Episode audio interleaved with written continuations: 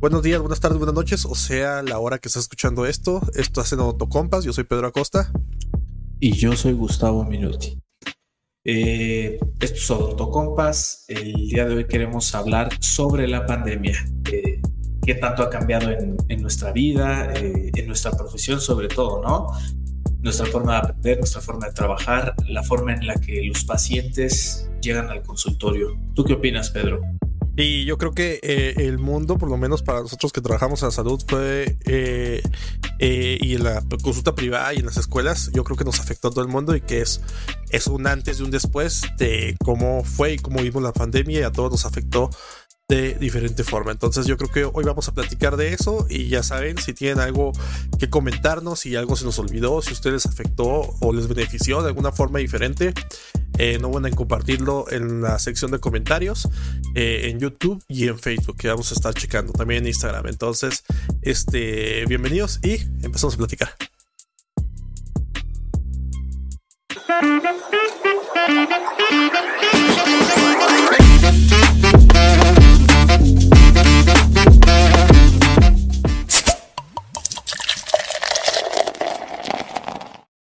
Muy bien, güey.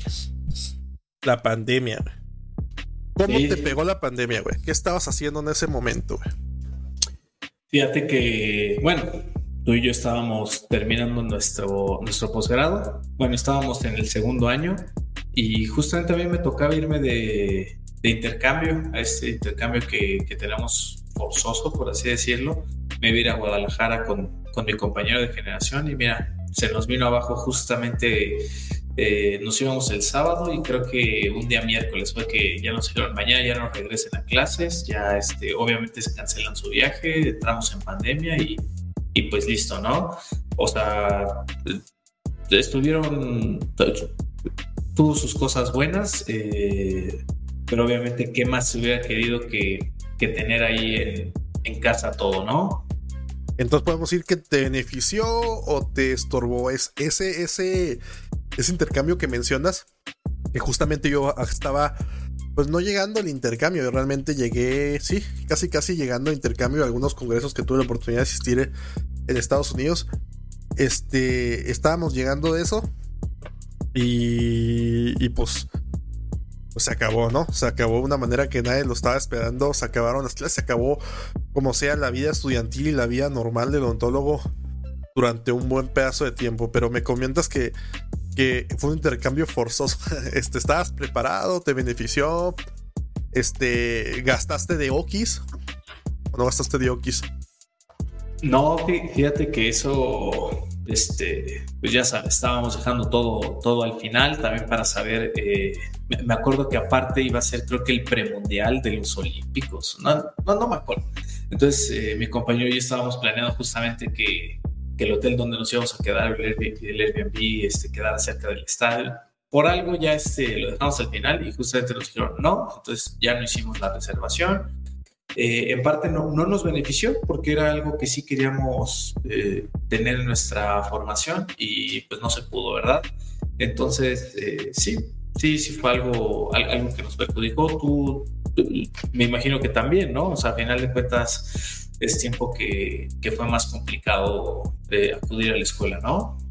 Eh, sí, sí, eh, en sí, en momento, el día que nos avisaron, yo recién eh, terminé de regresar de mi época de intercambio, la verdad, mi época de intercambio, que yo creo que hablaremos un poquito de esos, de esos intercambios en un capítulo, pero esa época de intercambio me tocó la fortuna de, ir a la, a la Universidad Autónoma de Yucatán, los chicos del posgrado allá, y la verdad me la pasé muy, muy, muy bien.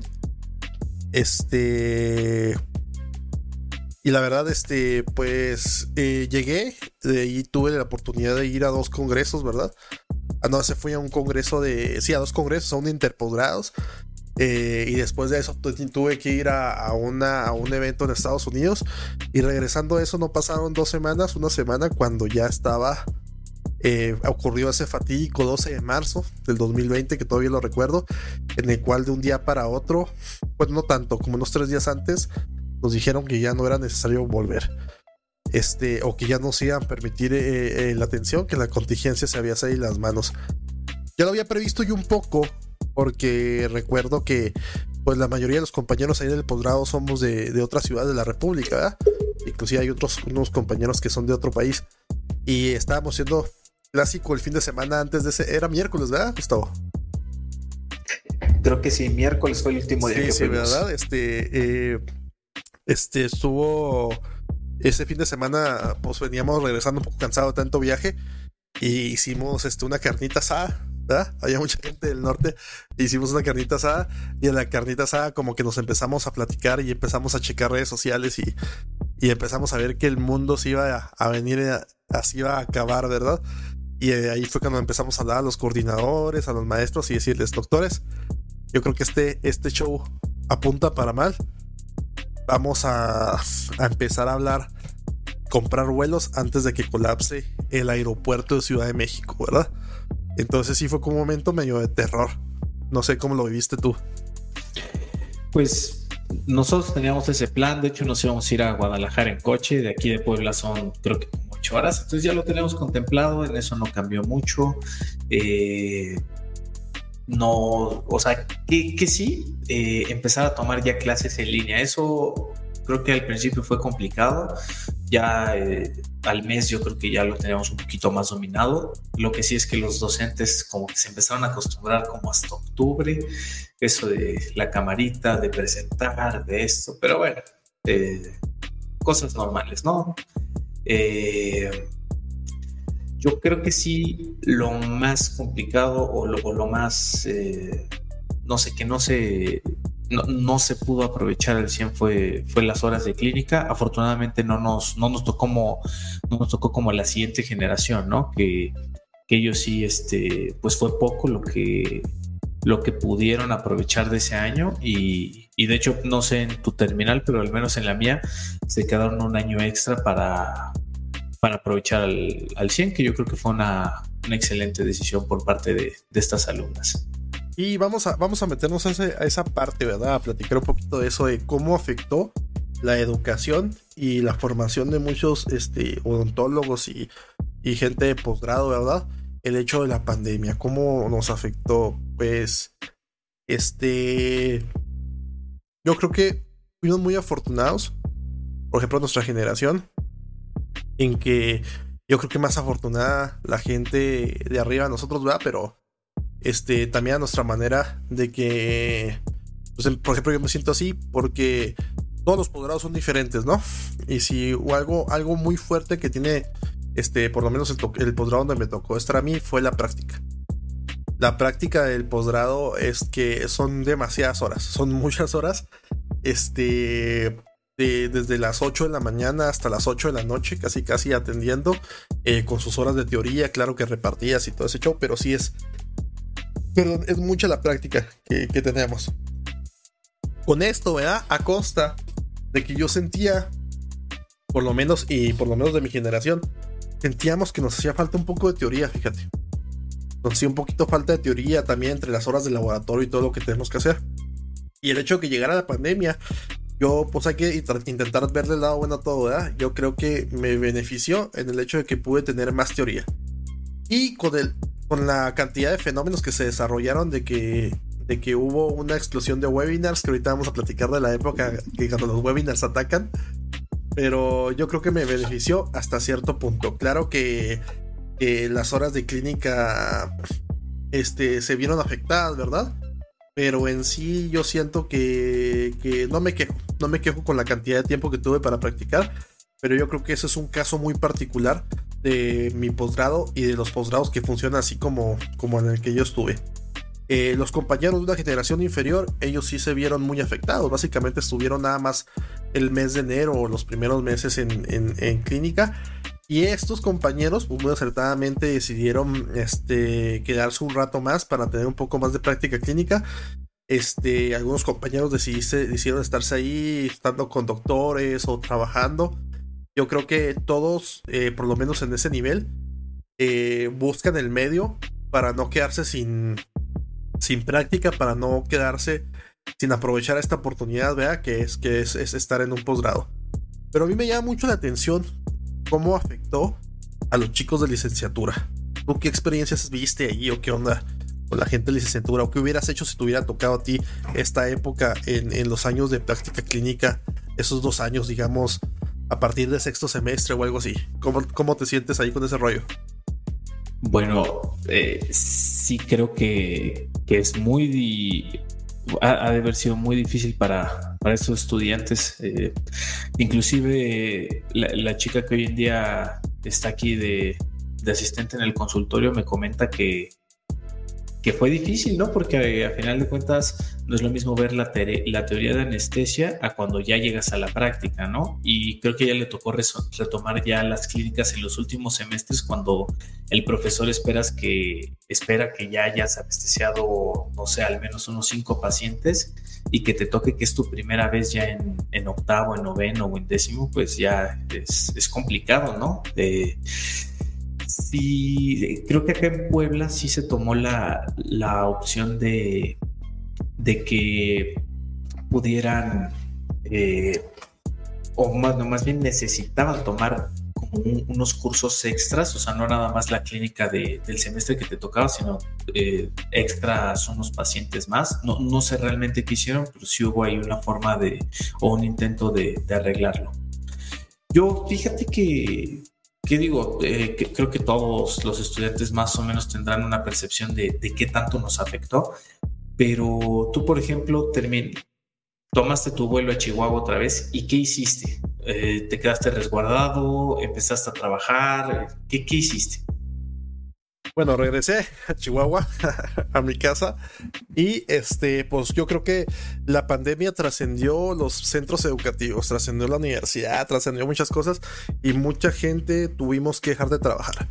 Aunque tuviéramos consulta privada y estuviéramos a lo mejor algunos en algún centro médico o algo así, eh, en mi caso, en mi caso fue que se paró la consulta por completo, eh, aproximadamente dos meses, 60 días.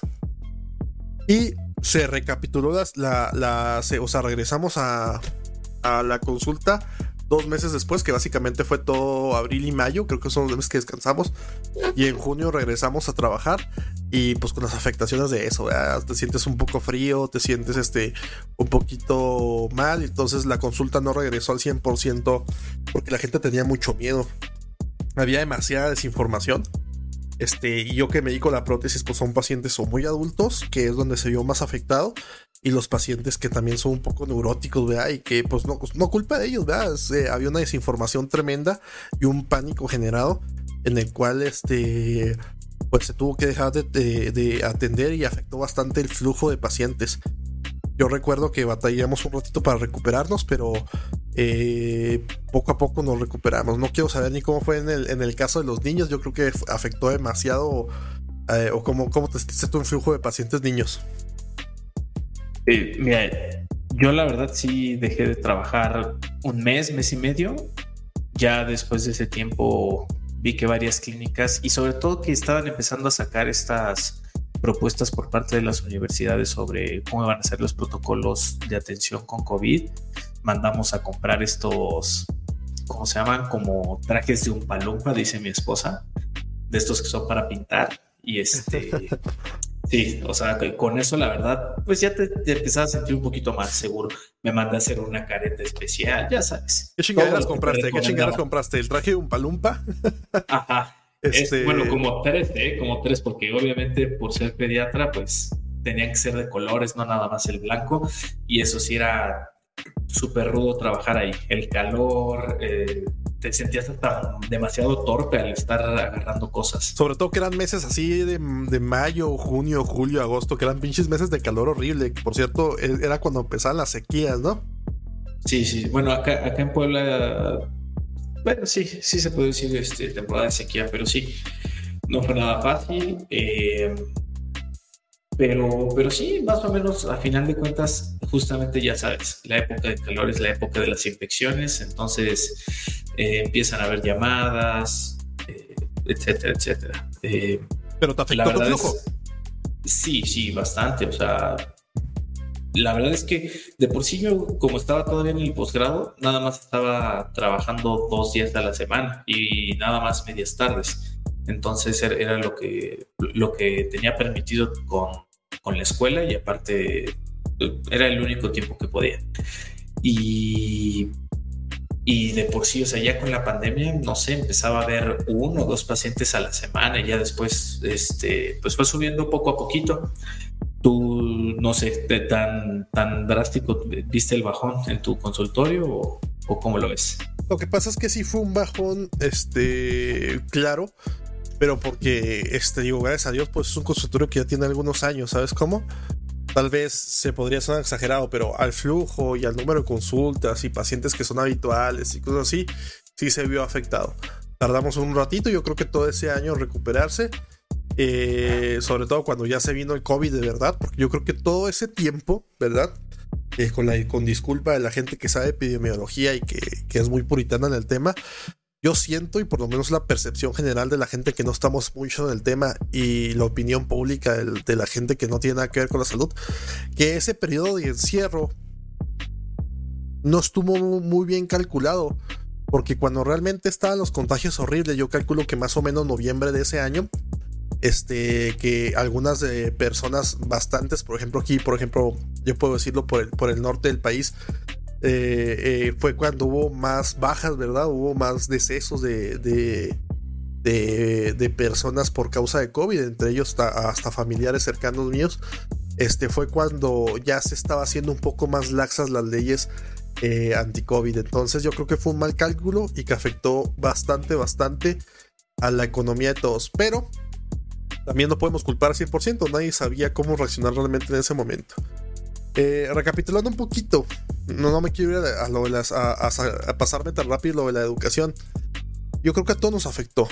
Este, tal vez no estamos conscientes o no podemos dimensionar qué tanto nos afectó el suspender nuestra, educación a nivel de licenciatura yo creo que fue el, daño más grande porque esos primeros contactos, esas primeras exoncias, esas primeras este, eh, limpiezas, esas primeras anestesiadas siquiera, este, pues yo creo que eh, todas esas experiencias que se perdieron eh, va a ser un daño y una, y, una, y una mella muy grande en todas esas generaciones que sufrimos eh, los estragos de la pandemia.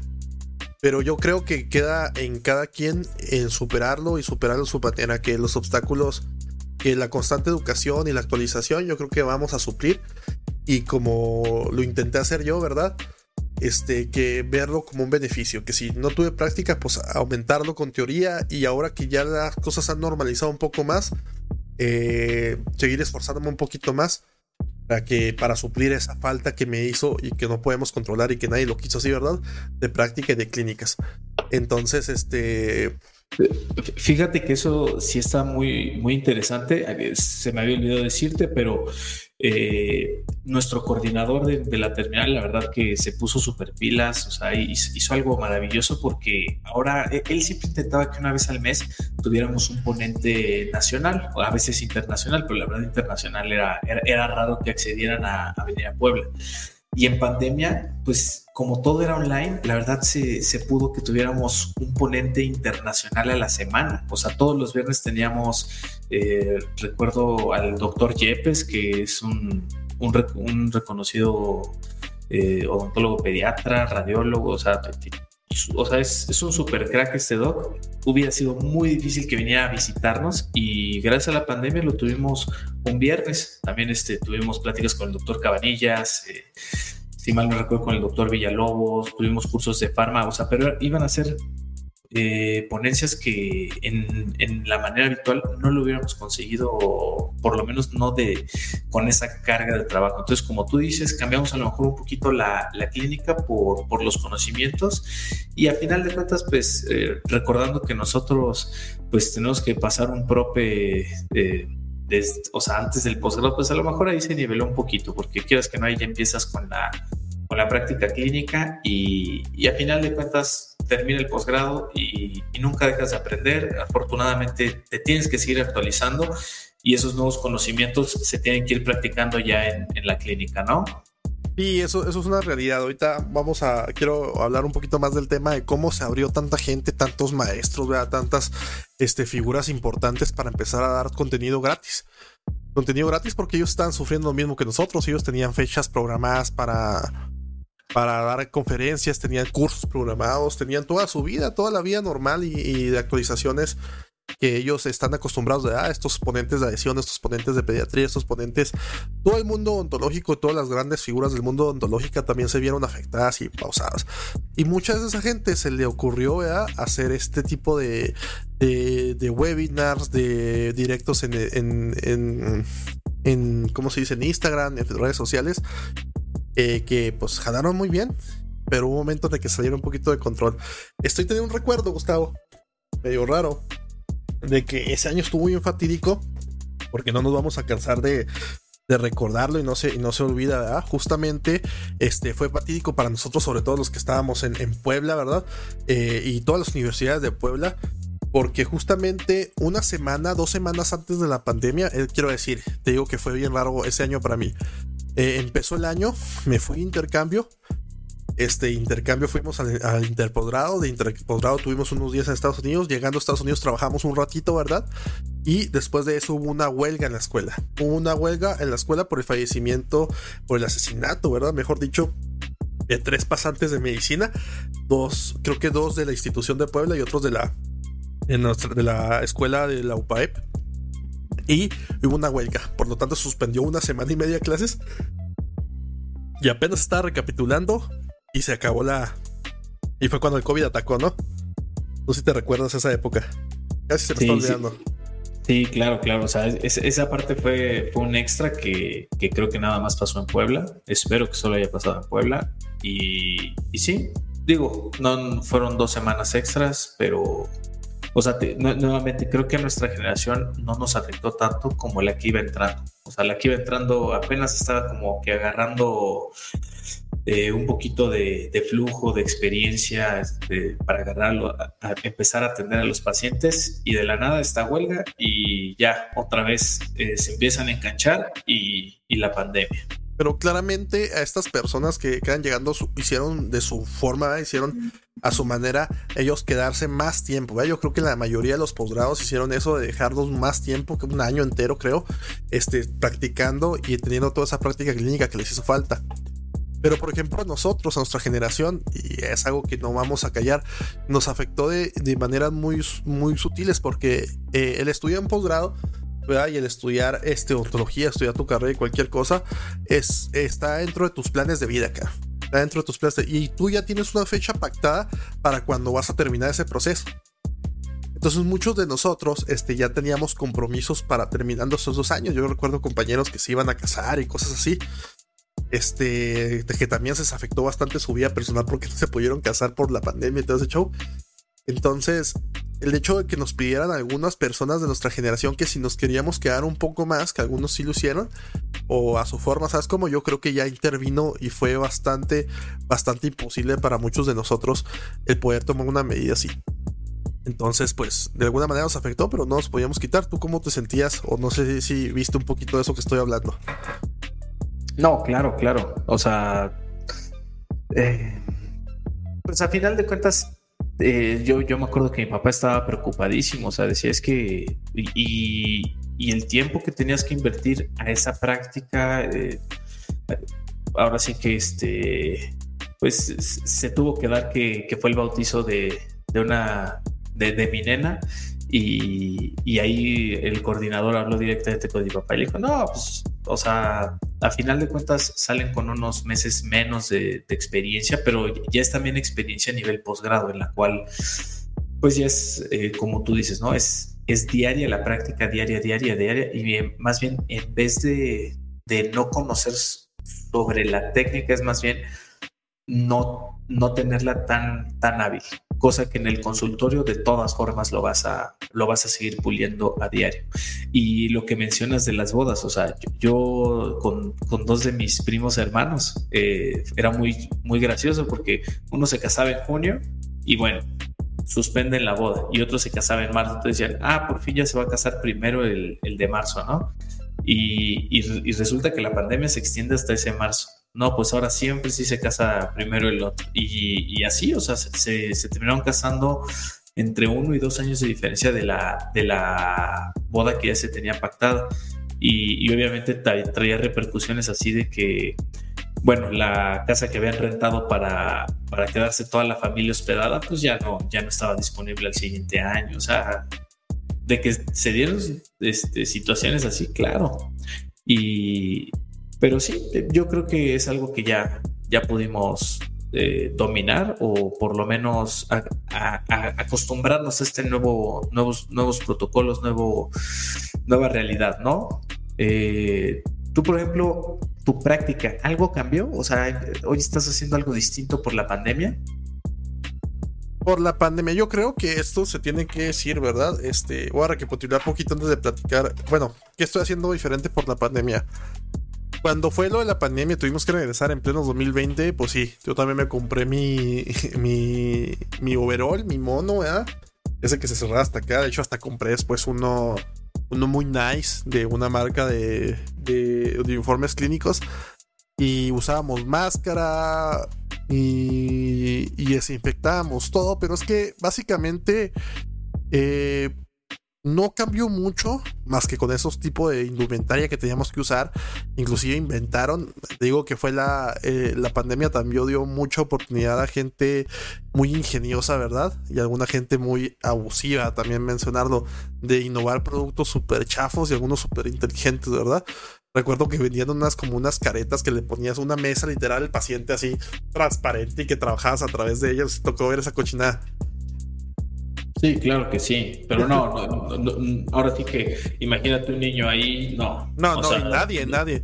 También venían como una especie de, de, guantes o de cuadrito, como si fuera el de los Simpsons cuando está trabajando con la cosa nuclear, así para que trabajaras a través de ella. Eran cosas completamente ridículas y que no se basaban en, nada científico. O sea, es como, no, como si el virus fuera un espíritu maligno que atraviesa las superficies y viene y te perfora. No, no, es una cosa, este totalmente biológica que necesita ser transportado por alguna parte y pues por lo pronto si estás usando una pieza de mano de alta y ese flush y ese spray pues ya estás jodido, o sea, es como si te vas a contaminar. Entonces, pero realmente los protocolos no cambiaron mucho porque para nosotros, o para por lo menos sí debería ser para todos los dentistas que trabajan, todos los pacientes son infecciosos. Todos los pacientes son focos de infección. Entonces tú siempre usas bata, siempre usas barreras de protección, siempre usas guantes, siempre desinfectas entre pacientes, siempre esterilizas sus cosas, este, siempre usas guantes, siempre usas cubrebocas. Yo me reía mucho de la gente que decía, no puedo usar cubrebocas todo el día en un espacio cerrado. Nosotros hemos vivido todo el tiempo con cubrebocas y con barreras todo el tiempo. Entonces, realmente, si tú tenías una práctica correcta, no siento, por lo menos yo no sentí que mi práctica fuera diferente. ¿Sabes cómo? O sea, básicamente, eh, después de que dejé usar esa máscara que era horrible y que volví a los cubrebocas, ya sea N95 cualquier cosa, realmente no sentí que fuera el gran cambio. Y yo creo que los dentistas no tuvimos ningún reparo en poder usar un, un cubrebocas adentro de un avión. O sea, era normal para nosotros. No sé cómo te sentiste tú. Mira, sí tienes toda la razón. O, sea, lo, lo, describes muy, muy bien. Pero, mira, yo, yo creo que si algo sí cambió, sobre todo en los primeros meses, eh, yo recuerdo una maestra de licenciatura que nos decía, ¿por qué te sentirías nervioso de atender a un paciente con VIH? Porque justamente con, con lo que tú dices, pues claro, ¿no? O sea, si tú tratas a todos los pacientes como si tuvieran VIH, no deberías estar nervioso porque vas a estar al 100% protegido. Sin embargo, si le hacías la historia clínica y decía VIH positivo, como que te ponías más nervioso, ¿no? Y, justamente aquí con lo del COVID, tú decías, pues yo estoy hasta con la careta, estoy, todos estamos con el, con el cubrebocas, bueno, el paciente se lo quita, obviamente, ¿no? Pero, pero sí tenías ese sentimiento, ¿no? O sea, o esa preocupación de, ok, yo estoy, eh, yo estoy con todas mis barreras de protección, sin embargo, pues sí podría ser este, este contagio. Entonces, creo yo que sí, a lo mejor y bajó hasta nuestra, nuestra misma confianza en algunos, yo, yo sé que con otros no, eh, pero, pero sí era, era distinto y sobre todo que ya sabes, eh, algo que sí cambió es, eh, yo sé que, con tus pacientes no, no es tan habitual, pero los niños se enferman a cada rato, o sea, de lo que sea. Y no sabes cuántas cancelaciones teníamos porque nos, nos preguntaban los niños papás, oigan, tiene tos, pero no le he hecho prueba. ¿Cancelamos o no cancelamos? Y ya en entrada era sí, o sea, con tos, dolor de garganta, eh, temperatura, lo que fuera, era cancelar por seguridad de, sobre todo de nosotros, de todo el personal y sobre todo que no, no fuéramos el foco de infección para otros pacientes, ¿no? Y en eso sí tienes razón que cambió bastante y yo creo que sigue cambiando. Yo creo que actualmente este es todavía si yo veo un paciente que tiene síntomas de resfriado, que trae que trae catarro y que no me presenta una prueba negativa, sobre todo porque lastimosamente vean esta realidad en este país, este mucha gente sigue sin creer o sin dimensionar lo que pasó y como digo, sin creer, sin creer, como si fuera una cuestión de creencias eh, en la situación o en la existencia de este, de este agente patógeno, de este virus, ¿verdad? Entonces, este, pues todavía, yo hasta la fecha, si lo veo con resfriado, si lo veo así medio mal, yo no le doy cita y digo que se le tiene que quitar la tos, porque no voy a poder batallar con lo que le voy a hacer. Y sí voy a batallar con lo que le voy a hacer, pero básicamente para no entrar en conflicto digo ese pretexto, pero realmente es todavía refugiarme un poquito para no resfriarme, para no contagiarme de COVID o ser un punto de infección, como tú dices, para otros pacientes que vayan conmigo de resfriarse de COVID. Porque, porque me pasó. Yo me contagié de COVID, de hecho va a ser un año que me contagié de COVID y me puso una friega. Este, yo decía que por ser joven y mil cosas, vean, no me iba a pegar tanto no, no terminé hospitalizado ni nada, pero sí fue una semana muy difícil. Muy difícil de llevar. Entonces, y, justamente una paciente fue quien me contagió. Ya había tenido incidentes este, por esas fechas de pacientes que los atendía un sábado y el lunes me avisaban, doctor, salí positiva. Madres. Fin, pues, pues, ni modo, ¿verdad? Pues a esperar a ver qué pasa. Y no, y me había salido ileso. Pero recuerdo muy bien una paciente que llegó y llegó un, día martes porque el lunes no pudo ir. Y le pregunté, ¿cómo está señora? Sobre todo una persona de la serranía. ¿Cómo le fue? No, es que tuve muchos problemas allá. Y pues no quieres indagar, ¿verdad? No quieres ser metiche. Si no te quieren contar nada. Y a los tres días me enfermé de COVID. Entonces ya me imagino qué tipo de problemas tuvo, tuvo la señora, eh, sobre todo allá en su casa. Entonces, este, eh, también aprendimos mucho de eso, ¿verdad? Por lo pronto yo, yo, me, yo me quedé después de pandemia con un sabor de boca muy amargo, muy amargo y muy decepcionado. Y creo que todos los tenemos que decir, se tiene que decir, de la sociedad, de la sociedad mexicana, por lo pronto la que estamos nosotros, y de mucha gente que tenía comportamientos sumamente egoístas, de que no les importaba resfriar a los demás, que por ser jóvenes seguían saliendo de fiesta, y sobre todo este, por ejemplo, hubo un tiempo, si te acuerdas, Gustavo, de que hubo una escasez de cerveza, güey. ¿Te acuerdas? claro, claro. Sí, sí, sí. sí. Sí, o sea, pero, pero bueno, es que hubo escasez de todo. O sea, si me preguntas, la que realmente me preocupaba era la escasez de guantes. O sea, se me hacía absurdo que, o sea, cuánto, y esto es algo importante que yo creo que marcó a todo nuestro gremio, ¿no? Como una caja de guantes pasó de costar 80 pesos los 100 guantes a 450, 550 pesos las 100 unidades. O sea, eso estuvo, pero cañón, ¿no? Regreso, sí, regreso. No me vas a dejar, no me vas a quedar como un borracho, güey. No me decía por, la, lo, de la cerveza. Ah, es que es de cerveza. No, yo recuerdo, cabrones. Bueno, ya, ya dijo un disparate. No sé si lo vamos a poder mutear. Yo recuerdo raza que se iba y se formaba horas para que les vendieran un 12 de cerveza y se los vendían a sobreprecio y exponía su salud, exponía la salud de todos, no aguantarse a tomar o hacer su fiestecita o hacer cualquier cosa. En ese momento yo dije, y lo sostengo, y siempre va a ser mi ejemplo, que nunca, nunca más vuelvo a no cobrar consulta. Porque si la gente tenía dinero para hacer esas cosas y exponerse de manera para hacer esas cosas, obviamente tienen dinero para pagarte una consulta. Y creo que le, quiero que le sirva de, de reflexión a toda esa gente que lo está escuchando.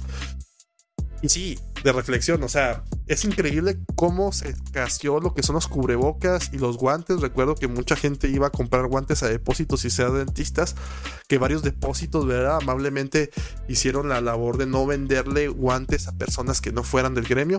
Y poco a poco fuimos viendo cómo ese, esa caja de 100 pesos, 120 pesos fue sumiendo a 150 180, 200, hasta llegar al valor, lo que son los cubrebocas, que pues, los cubrebocas fácilmente los puedes conseguir por medio de internet, ¿verdad? Pero los guantes es algo que no ha bajado de precio.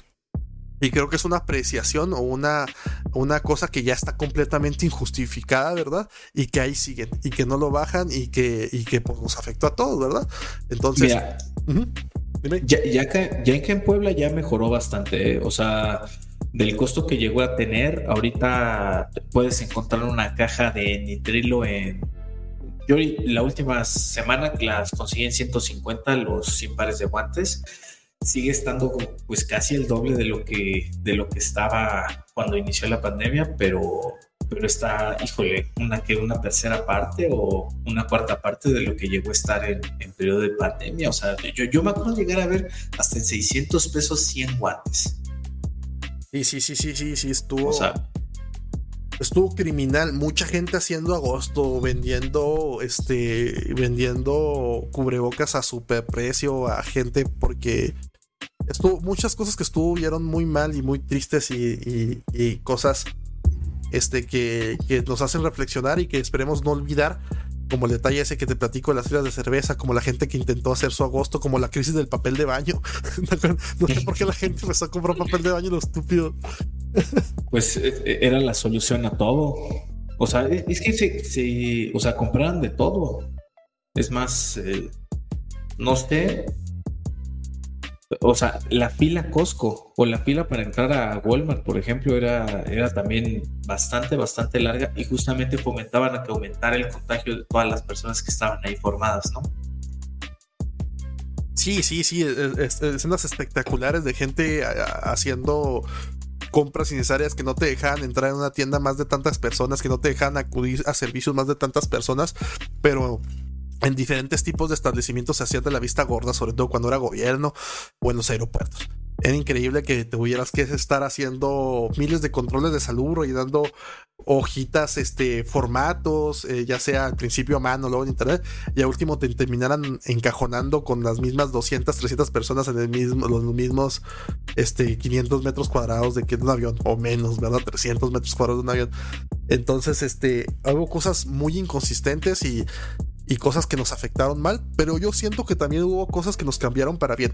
Y esas cosas que nos cambiaron para bien fue gracias a la actualización y muchas cosas que muchos dentistas que no aislaban por diferentes razones, por practicidad, por hueva, por desinterés, empezaron a interesarse más en ciertas técnicas. Por ejemplo, yo puedo comentar el aislado. Eh, si no era por los miles de beneficios que te traen de hacer una cosa bajo aislamiento, ¿verdad? Era también para bajar la contaminación. No sé qué otra cosa tú viste que cambió para bien, güey. Bueno, acá se estuvo incentivando bastante la técnica TRA, o sea, es, esa técnica que, que se ocupaba solamente en el servicio social, pues en esta época se empezó a utilizar bastante. Eh, en ortopediatría, la técnica de Hall, que es una, una manera, la verdad, que yo ya la conocí antes de la pandemia, ya la había utilizado un par de veces, no, es, no estaba del todo aceptada por, por algunas academias, pero gracias a la pandemia se le empezó a tomar relevancia y es, es una técnica en la que sin desgastar puedes colocar la, la corona cero. Entonces, para el niño está padrísimo. Eh, eh, de hecho, los ensayos clínicos aleatorizados a largo plazo demuestran mayor resultado, pero eran cosas que, que no habían eh, tenido el interés suficiente hasta que llegó la pandemia. Entonces, esa fue una superventaja.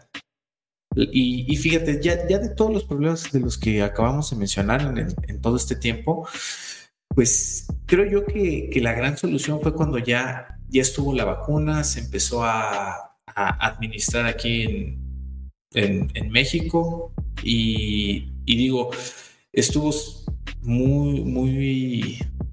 Había mucha discusión, ¿no? Entre los que sí se iban a vacunar, los que no. Yo la verdad no, no entiendo al 100% por qué no se iban a vacunar las personas. Eh, yo entiendo que es miedo y todo, pero justamente lo que hice, ¿no? O sea, no sé qué vayan a poner, pero se está tomando ahí su Coca-Cola su Coca en, en, los taquitos de la esquina, ¿no? Que, que, sí, seguramente están con todos los permisos y todo. Pues no creo, ¿verdad? Y estas vacunas, pues, o sea, de laboratorios de lo, de lo más reconocidos, con desafortunadamente sí con, con ensayos clínicos a corto tiempo, pero pues fue la manera en la que tuvieron que actuar y, y creo que hoy en día sigue habiendo COVID, pero ya no ya no es mortal o ya por lo menos la tasa de mortalidad ha, disminuido drásticamente. Yo siento que ahora sí como decía el meme, ¿no? No manches, señora, la vacuna tiene más estudios que usted. Póngasela, por favor. bueno, sí. Sí, yo, sí, sí. Yo creo que toda la gente que trabajamos en esto, toda la gente que está en el gremio ontológico, para nosotros fue muy evidente, fue muy evidente cómo cambió el número de pacientes, la seguridad de atender, este, la, la cómo se fue normalizando toda nuestra vida una vez que se empezaron estas campañas de vacunación. Comprendo que para otra gente que está en otros medios o que se dedica a una cosa completamente diferente, eh, que no tenga nada que ver con la salud, sea invisible, no hubiera habido un cambio o fuera tan, tan imperceptible que no sintieron que hubo un efecto. Pero yo creo que, que nosotros, por lo menos así fue en mi caso, sí, sí se sintió bastante, bastante la diferencia en cuando empezaron a vacunar. Hablando de eso, cuando empezaron las vacunas surgieron muchas polémicas y a nosotros como gremio ontológico nos mandaron a un segundo plano. Es una realidad que en este país nos mandaron a un, a un segundo término. Obviamente la vacunación tenía que empezar por aquellas poblaciones que eran vulnerables, ¿verdad? Y por aquellos médicos, ¿verdad? En cuerpo de enfermería, cuerpo de traslado y todo lo que hacía funcionar, ¿verdad?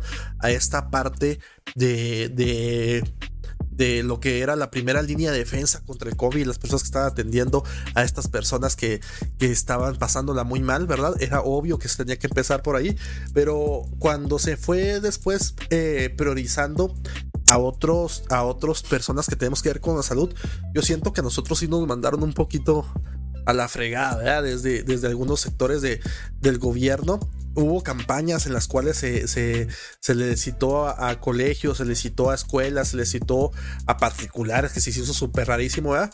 Y que te podías registrar con ellos para que te vacunaran, ¿verdad? Si, si hubo oportunidad de que nos vacunaran.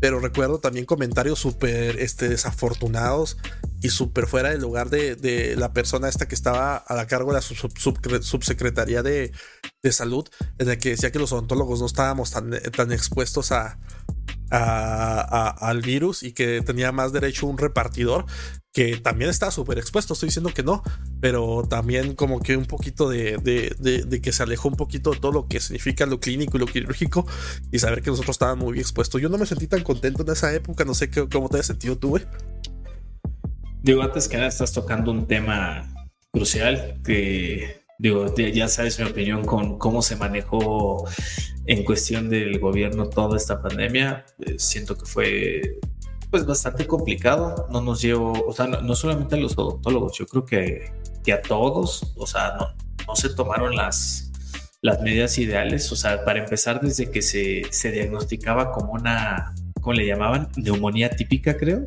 para, para bajar los casos de COVID. O sea, curiosamente en el año del COVID aumentan en un 400% las neumonías atípicas. Pero bueno, eh, no, vamos a hablar en ese tema, no es, no es nuestro punto. Sí, no vamos a eh, politizar, pero sí hubo cositas. Pero lo mencionaste. Ajá, sí, lo mencionaste y bueno, va, me desahogo tantito. Eh, pero sí, o sea, en cuestión de la, de la vacuna, yo, yo hasta eso no estoy tan en desacuerdo, o sea, sí, sí siento que había prioridades. O sea, yo, por ejemplo, tengo dos primos que en ese tiempo estaban haciendo el internado, nosotros estábamos en el posgrado, y, y, sin duda alguna, ninguno de ellos era este era, primera línea de COVID. Sin embargo, ellos tenían que estar laborando en el hospital. No era si querían, no podían tomar las clases en línea como nosotros. Ellos tenían que estar laborando y, obviamente les tocaba, no eran primera línea, pero les tocaban segunda o tercera línea de, de, COVID. Entonces, sí estoy de acuerdo que por la poca oferta que había de la vacuna, nosotros nos, nos pasaron un poquito más tarde, pero lo que sí estuvo cañones, o sea, tú y yo no tuvimos graduación, pero te puedo asegurar que cuando yo conseguí mi, mi vacuna antes que, que mis padres, que mis hermanas por, por ser este odontólogo, fue casi casi así como, wow, o sea, por lo menos, ¿no? Eh, que sí, que fíjate que también teníamos que tocar eso de las graduaciones. ¿eh? No, no, sé si tú tuviste, aparte de ti, alguien cercano que, que se haya quedado sin, sin fiesta.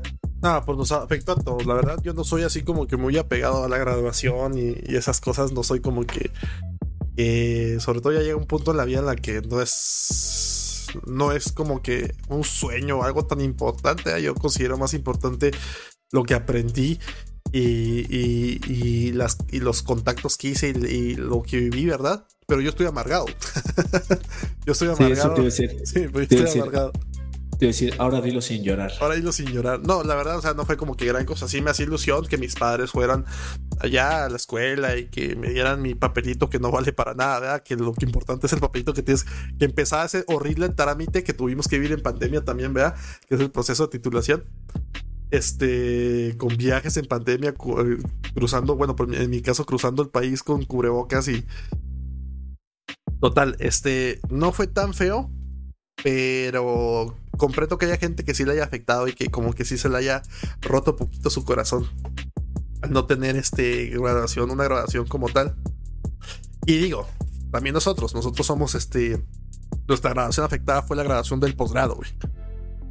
Yo creo que sí me hubiera afectado o sí me hubiera sentido un poquito mal si hubiera sido mi graduación de la licenciatura. Y yo creo que a muchos chavos de la licenciatura se les jodió su fiesta, se les jodió su plan. Y pues yo creo que sí algo que se han acordado toda la vida, ¿no? Fíjate que a mi hermana sí le pasó. O sea, ella y yo se supone que nos íbamos a graduar, yo de la maestría y ella de licenciatura el mismo año. Y de plano ella estaba hasta en el, ya sabes, en el comité de graduación. Se, ahora sí que estuvo en todas esas juntas, se quedaba hasta después de la escuela. O sea, le tocó todo lo feo de la graduación y, todavía aparte le estuvieron posponiendo por dos años. No, que, este, que ya se va a regularizar, entonces, que, pero de la nada pues ya fueron bajando los, los interesados, entonces se empezaron a pedir el, el, reembolso, etcétera, etcétera. Se terminó cancelando, entonces... Ah, pues sí, así fueron todos los eventos sociales. Y es que la vida continúa, ¿sabes cómo? La vida continúa después de la pandemia y muchas de las cosas pues ya que tú tenías planeado pues, siguieron adelante se podía, no se podía, entre las, las gradaciones, este, recapitulando un poquito, por eso te contaba yo de, que, por ejemplo, nuestra generación que empezó sabiendo y comprendiendo que, que esta cosa iba a durar dos años y medio, tres años, lo que iba a durar, iba a durar. Y cuando te dicen que quédate un año más, pues a lo mejor tú ya no estás preparado. Y hay que decirlo, ni económicamente, ni tampoco con otros planes que chocaban en tu vida. ¿Sabes cómo? No es lo mismo estar en la escuela que ya estar unos, unos meses después sin, sin, ¿cómo se dice? Sin beca, por ejemplo, que es algo importante, ¿verdad? Sin el apoyo de, de, tu CONACID o también con tus padres o con esa persona que te estaba dando apoyo ya un poquito más cansada, ¿sabes cómo? Y muchos dirían, ah, pues ahórrala, pues no estabas ni en la escuela, ¿por qué gastaste eso? Pues estamos diciendo que fue una época difícil económicamente para todos y a veces había que echar mano también de eso, entonces estuvo difícil, ¿no? Sí, totalmente. Sí, no, no, no, totalmente. Sí, o sea, de, hecho sí. O sea, las grabaciones fueron un problema mínimo. Eh, sí era más emocional. Eh, pero sí. Y bueno, pues al final no sé eh, cuál fue tu vuelta a la realidad. Sí. ¿Cuándo dijiste? O sea, pero en qué momento tú dijiste ya? Voy a regresar, ya está dicho esto, o sea, a lo mejor nuevos protocolos, nueva forma, pero ¿en qué momento tú dijiste, esto ya pasó, Pedro ya, ya está acostumbrado? Yo creo que todo se empezó a normalizar y yo creo que para todos fue así después de la vacunación, por esa época ya fue como que un poquito más más normal. Desgraciadamente para muchas familias este pues esto no fue nada más una anécdota. Es como realmente hubo pérdidas y hubo pérdidas muy dramáticas, güey. En el caso, eh, perdimos familia, no la familia, pero sí se, se perdió algunas personas que, definitivamente no les tocaba. Es como, o sea, eran personas que estaban, si no jóvenes, pero no, no era una época como, no estaban en una edad como para irse. Y a todos nos cambió de cierta, de cierta manera. Y aquellas personas que se fueron, ya sea por no, no sea por COVID, pues también, este, no, no sé si tú tuviste la experiencia, yo también tuve una experiencia y mala, ojalá no la hayas tenido, repito, pero por ejemplo, el fallecimiento de un familiar o algo así, ni siquiera podía haber velorios, ni siquiera podía haber un funeral en forma, este, yo creo que esas son las cosas más desgarradoras que por ejemplo para algunos de nosotros sí nos, sí nos afectó y por eso te digo que no, no es por menospreciar, pero las graduaciones y esas cosas pasaban a un segundo término. Realmente el no poderte despedir de esas personas y esas personas que perdieron a, a, alguien cercano, les mandamos un saludo y un abrazo, pero yo estoy completamente seguro que se van a acordar y que la pandemia pues nos mortificó de una manera que no, pues, no vamos a poder olvidar, ¿verdad? Entonces, este, yo creo que después de tu pregunta, disculpa, este, regresamos ya después de la vacunación, después de que se estabilizó todo un poquito. Y no bajar la guardia, ¿sabes cómo? Yo creo que antes de llegar ahí, yo creo que nos estamos olvidando algo importante este, de cómo eh, contrarrestamos las cosas. Este, quiero recapitular a esa época que no nos vamos a quedar sin mencionarla, a los webinars eternos. ¿Cómo te fue en esa época de webinars eternos? Mira, la verdad es que mm, ya venía yo acostumbrado un poquito. Eh, aquí en México tenemos un, un, buen portal, se llama Portal Odontólogos, y no recuerdo si es cada dos semanas o cada mes. Eh, están ofreciendo un webinar. Yo ya venía tomando por parte de ellos alguno. Eh, creo que recuerdo que Colgate también empezó a dar varias invitaciones a, sus webinars personales. Entonces, sí me... De hecho, estuve tomando esos y lo que sí fue, empecé a tomar cursos, pero no odontológicos. Eh, aproveché mucho, recordarás que te mencionaba mucho de la de esta plataforma doméstica y más bien estaba como, como interesado en aprender eh, cosas de edición de, de, imágenes, de, de video, justamente por, por todo este tipo de proyectos que hoy en día estamos eh, logrando hacer. Eh, como que desde la pandemia ya algo me decía a mí que, que, íbamos a necesitarlo. Entonces, como tal, yo no, no tomé webinars ni cursos odontológicos, más que como te platico, los que se pudieron dar. También hubo dos congresos que los tuve que tomar eh, por esta vía porque todavía no había la manera de que se pudiera eh, tomarlos presencial, pero, pero no. ¿Tú, tú sí tomaste muchos webinars de, esta manera. Sí, la verdad, este, eh, pues yo lo viví un poco diferente. Yo creo que este, sí me tocó estar en varios congresos de manera digital, ¿verdad? Eh, eh, algunos importantes, otros este, que teníamos que estar y que desgraciadamente no pudimos estar de manera presencial y, cambió un poquito la dinámica. También hubo una época en la que doctores, que te digo, de gran, de gran eh, recorrido este, hicieron bastante buen trabajo y tenía pláticas diarias y a veces que se me juntaba una plática, por ejemplo, que el doctor Miguel Ortiz este, empezaba a hacer directos en Instagram con personalidades súper interesantes, pero a la vez estaba transmitiendo otro señor, Linkin Vicious, estaba, estaba transmitiendo otra gente y ya sentías como que la abrumación de no poder hacer cosas, empezabas a grabarlas, todavía tengo un disco duro lleno de, de pláticas eh, medio raras. Yo creo que cambió para bien también, bueno, este, antes eh, mencionar eso de que eh, surgió el interés de muchos, ¿no? De, por ejemplo, de ese tiempo que estuvimos sin hacer nada, alguna gente la pasó viendo Netflix, ¿verdad? Pero otra gente eh, empezó a estudiar otro tipo de cosas, ¿verdad? como dices, de imagen, de edición, de publicidad, de hacer tu página web. Y creo que son cosas de tu página de Instagram, que son cosas de de, la pandemia que fue para bien, ¿no? Que fue para bien que, nos empezamos a interesar algunos otros. Por ejemplo, yo te puedo decir que mi página de Instagram, este, que no voy a mencionar aquí para no hacer este, este, publicidad de Okis, este, eh, em, nació con la pandemia. Yo creo que también este proyecto no hubiera existido sin la pandemia, ¿verdad? Todos esos, esos esas esos conocimientos y toda esa información que empezamos a, juntar en ese tiempo y en, modernizarnos o en, atender a otras cuestiones, yo creo que dan como resultado, por ejemplo, este tipo de proyectos, ¿no? Espero que mucha gente este, haya hecho algo parecido a, a nosotros. Entonces, también creo que para bien cambió bastante la educación y cambió bastantes trabajos y bien nuestro trabajo como ontólogos o como gente que está en esta industria no cambió para ¿cómo se dice? No cambió como para, para que podamos trabajar en casa, para hacer home office. Definitivamente es algo imposible en nuestro caso, pero sí cambió como para que ciertas clases o ciertos congresos o ciertos cursos, pues ya te das cuenta que no son necesariamente ir eh, a tomar los presenciales. Este, yo creo que abrió también todo un campo en negocios de cursos y de, y de, y de, y de, ¿cómo se dice? De, de tutoriales siquiera. Este, todo un nuevo medio de negocios para gente que, que, empezó a hacer ese tipo de cosas. ¿Sabes cómo? No sé si me puedo explicar. Entonces, este. Sí, a, mí a cada rato me aparece en, Facebook publicidad, sobre todo, no, no, sé si sea tu caso, pero de cursos de, de, brasileños, no sé por qué, pero a cada ratito que técnicas de, de ortopedia funcional, técnicas de alineadores, o sea, todo eso, pero de, brasileños. O sea, eh, ahí en Brasil se ve que esto despegó cañoncísimo.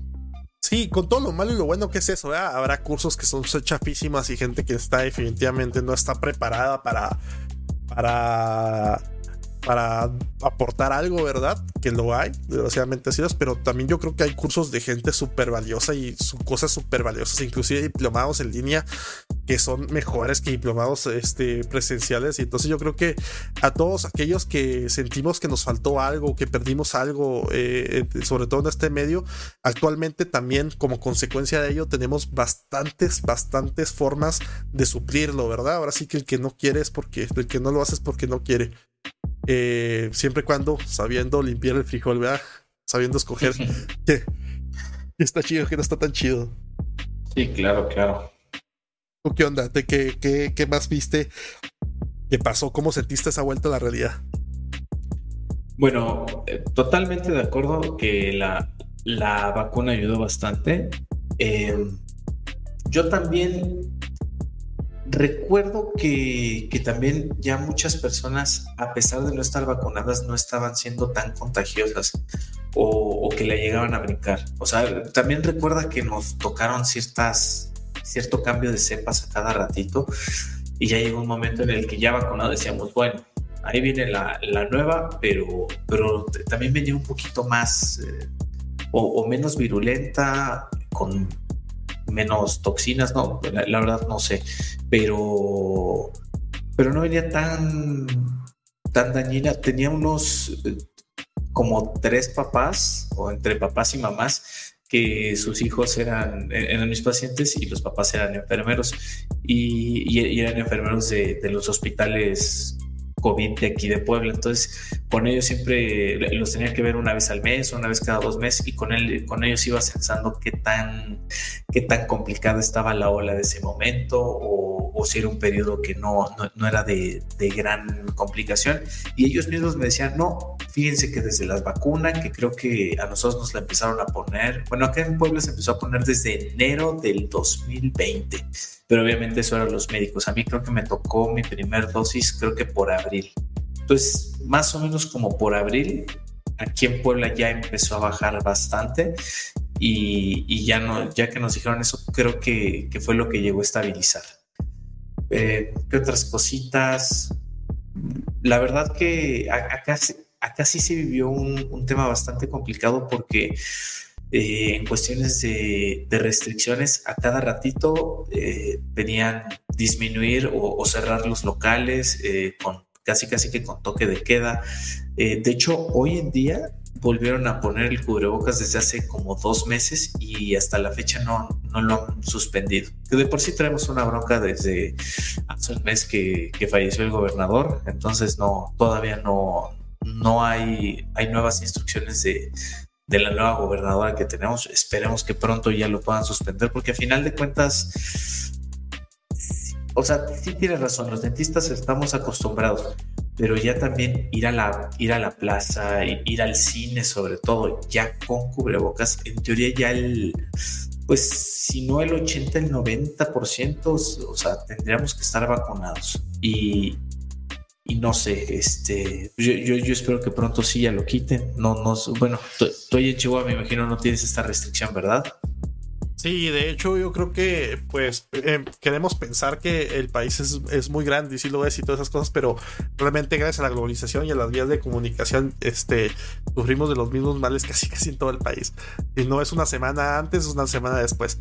Entonces, eh, pues yo invito a la gente a no bajar la guardia. Sí, sí es cansado ir a, a, la plaza con cubrebocas y todo eso, pero pues hay épocas en las que lo vamos a tener que hacer para que lo vamos a dejar de usar. Y yo creo que hay varias cositas que se van a quedar para siempre con nosotros. Por ejemplo, antes era muy vistoso ver en las películas a los asiáticos, este, a japoneses, chinos, que cuando se sentían resfriados o estaban mal se ponían cubrebocas. Y a nosotros nos hacía súper rara una raza con cubrebocas en el, en el, transporte público o algo así. Qué raros son, qué raros son allá. Y ahora creo que ya eso ya se globalizó. Se globalizó mucho, mucho tipo de esas, de esas costumbres, como el hecho de usar cubrebocas cuando estás mal, que yo lo veo súper bien. Este, muchas casas ya no te dejan, pues, tú también, que no te dejan meterte con zapatos adentro de las casas, que se pasa súper bien. Yo creo que la pandemia cambió bastante Oye, ¿y si, se te, ¿eh? y si se te hace súper bien, ¿por qué ¿por qué en mi casa todavía, todavía no te acostumbras a quitarte los zapatos? Porque se me olvida, güey, cuando se me olvida. Híjole. Pero me los quito, güey, me los quito al final. A veces. Pero está chido, está chido. De ese tipo de costumbres me imagino que son cosas que ya se quedaron para, para, para siempre, ¿verdad? Era como antes de sucesos que no vamos a mencionar aquí, pero por ejemplo, cuando ibas a un aeropuerto, todo, la gente dice que ir a un aeropuerto antes del año 2001 era una cosa súper diferente, era casi, casi como subirte al camión. Y ahorita los filtros de seguridad de los aeropuertos es una cosa este súper bien, ¿verdad? Que yo, yo digo que está súper bien, pero sí es una cosa súper súper impresionante. Y yo creo que ya cambió para todos esta forma, por lo menos por los próximos, que serán 10 años. Yo creo que ya cambió bastante este, cómo vemos el mundo y cambió bastante cositas que ahorita aún podemos percibir, pero yo creo que en un futuro ya ni siquiera nos lo vamos a preguntar. ¿Sabes cómo? Sí, sí, sí. Sí, para las nuevas generaciones ya veremos eh, qué van pensando. O sea, yo de entrada te puedo decir, mis hijos normalizan completamente el uso de cubrebocas, eh, normalizan que no hay tanta vida, o sea, que, que, la vida en la casa es, es más de lo que tienes que estar saliendo, a lo mejor como, como a nosotros nos tocó de poder estar saliendo a, a parques, a plazas de, de, manera constante, ¿no? Es algo que ya se está regularizando cada vez más, pero, pero por lo menos a mis hijos sí les tocó esta cuestión del cubrebocas y que ellos mismos decían, vamos a salir, ni, ni siquiera sabían decir bien cubrebocas, pero lo pedían. Sí, súper rarito, sobre todo. Y luego la cantidad de niños que nació, cabrón, en la pandemia.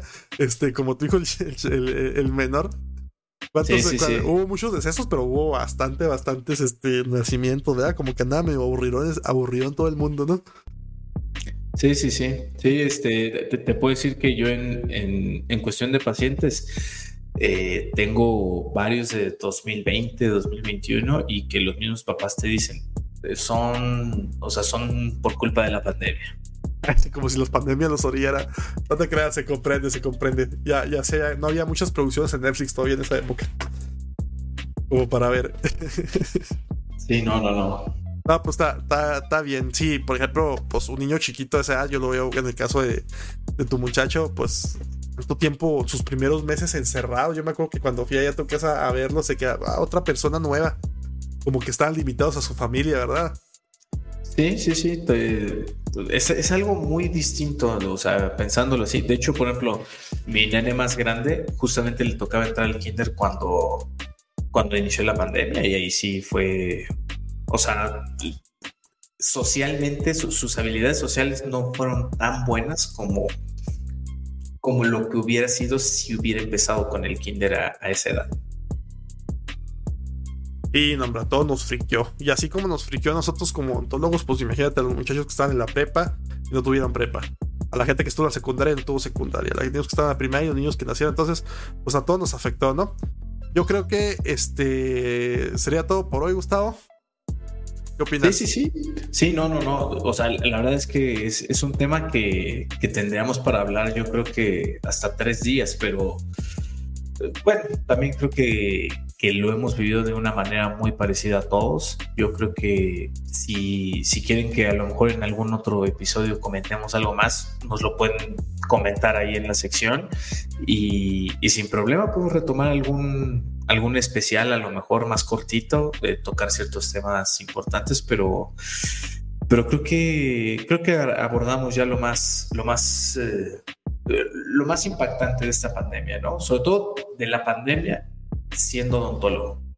Sí, creo que fue un cambiazo en esta, cómo nos afecta a todos. Entonces, muchas gracias por habernos escuchado. Esto fue Ontocompas y nos vemos este, la siguiente semana con un tema súper interesante nuevo. Esperamos sus comentarios ¿vea? y su retroalimentación en todas nuestras redes, ya sea en YouTube o en, Facebook o en Instagram. Que nos platiquen qué tema les gustaría que tratáramos y también pues volverlos a invitar a que nos platiquen eh, cómo les fue a ustedes con la pandemia y la pospandemia y todo ese show. Les mandamos un abrazo muy fuerte y esto sería todo por hoy. Hasta luego. Bye. Estén muy bien. Hasta luego. Bye bye.